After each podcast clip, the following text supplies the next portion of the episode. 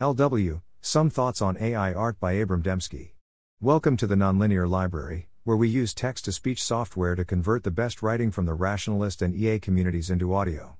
This is Some Thoughts on AI Art, published by Abram Demski on January 25, 2023 on Less Wrong. I was recently talking with a Daniel Kokotajlo about AI art. It turned out that he and I initially disagreed about ethical questions, but by the end of the conversation, I had somewhat won him over to my position. I have the vague impression that a lot of people, on the technology side, haven't thought through these issues so much, or, like me, have only recently thought these issues through, as a result of artists making a lot of noise about it. So I thought I would write a post. Maybe it will be persuasive to some readers. Is this the most important conversation to be having about AI? No. Copyright adjacent issues with AI art are less important than AI induced unemployment, which is in turn less important than the big questions about the fate of the human race. However, it's possible that copyright adjacent issues around intellectual property and AI will be one of the first major issues thrusting AI into the political sphere, in which case this discussion may help to shape public policy around AI for years to come.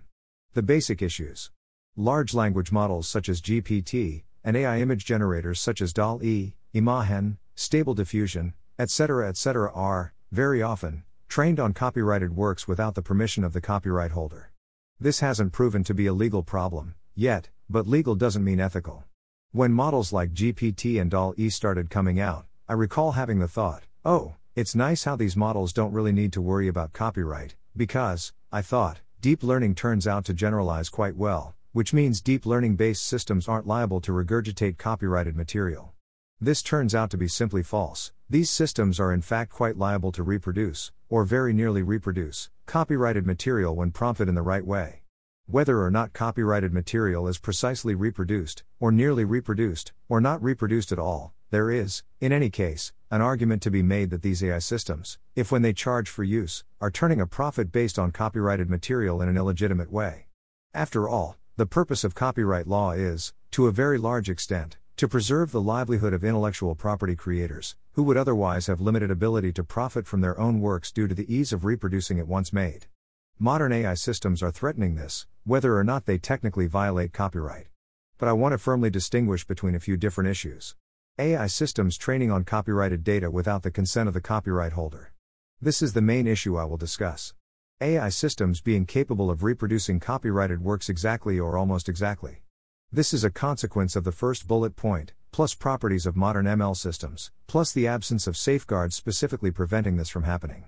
AI systems imitating work in a more general sort of way, such as copying the style of specific artists who never consented to their work being used as training data. This is one of the main reasons to think that training on copyrighted work, without permission, has occurred, in cases where there isn't much public information about what data was used to train an AI. It is also one of the main reasons, I have seen, that artists want these systems to stop training on copyrighted works. AI putting artists and writers out of work. This is not the main topic of the post, but is an obvious underlying reason why people might be upset. Some initial arguments. It's not illegal. Artists who take a position against AI art will sometimes describe the situation as follows AI programmers steal our art, and use it to train AIs, which can then steal our artistic style, and thereby deprive us of business and livelihood, because AI can do it cheaper.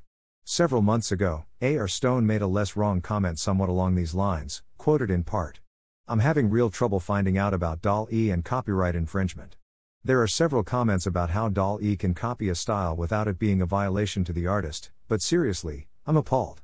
Some defenders of AI art then object, saying the law does not consider it theft, therefore no theft has taken place. I am not a lawyer, and confess to ignorance about how the law currently treats AI or the likely outcome of court cases about it. However, it seems clear to me that the current legal system is an attempt to codify reasonable rules in the absence of significant AI technology. The fact that it's not legally considered theft doesn't mean it's not morally theft in a significant sense. It seems to me like we're at a point where it would be very reasonable to have a society wide conversation about what should and shouldn't be allowed. It's what humans do. Human artists train on copyrighted works, e. Look at what other artists do and take inspiration from it. Furthermore, Fair use allows humans to make significant use of copyrighted works, so long as the new work is transformative of the copyrighted material, amongst a short list of other fair use conditions, including educational use. Shouldn't we just treat AI the same way? So isn't training on copyrighted material fine? In the same thread as the A.R. Stone comment I mentioned earlier, Bear 605 makes an argument along these lines, quoted in part. It seems to me that the only thing that seems possible is to treat it like a human that took inspiration from many sources. In the vast majority of cases, the sources of the artwork are not obvious to any viewer, and the algorithm cannot tell you one. Moreover, any given created piece is really the combination of the millions of pieces of the art that the AI has seen, just like how a human takes inspiration from all of the pieces that it has seen. So it seems most similar to the human category, not the simple manipulations, because it isn't a simple manipulation of any given image or set of images. Again, I would argue that this is a new situation which very well may call for different norms from the human case. Here are a few differences which we might consider relevant. Human artists learning from, copyrighted, works, AI learning from, copyrighted, works not very output scalable. One human can only do so much work. Very, very output scalable. Once you've trained a network, producing work is relatively inexpensive. One AI can disrupt the whole market. This is much less of a level playing field, not very input scalable. One human can only see so much media. Much more input scalable. Modern systems are trained on a significant fraction of human produced media. Again, less of a level playing field humans form rich generalizations from a small number of examples. Deep learning systems require huge amounts of data to approach human level generalizations. This indicates, to an extent, that what's learned from a single example is shallow.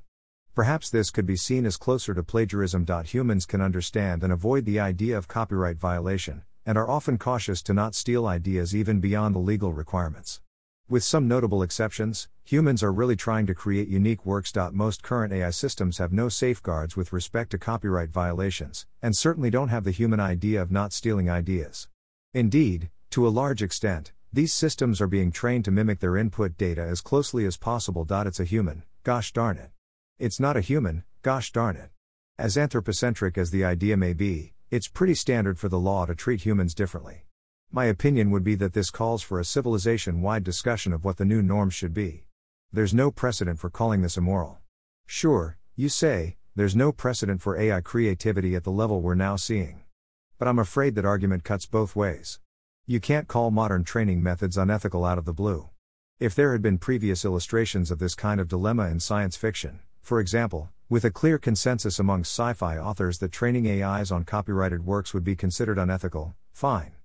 But prior to current complaints, there was no such consensus against these techniques. Artists are clearly making up new ethical rules because they are upset about losing jobs. Counter number one, but I vaguely felt like there was a consensus on this?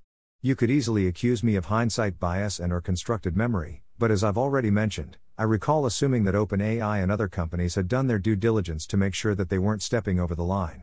I imagine a lot of other AI oriented grad students have thought about trying to train image generation stuff at one point or another in their career. I certainly did.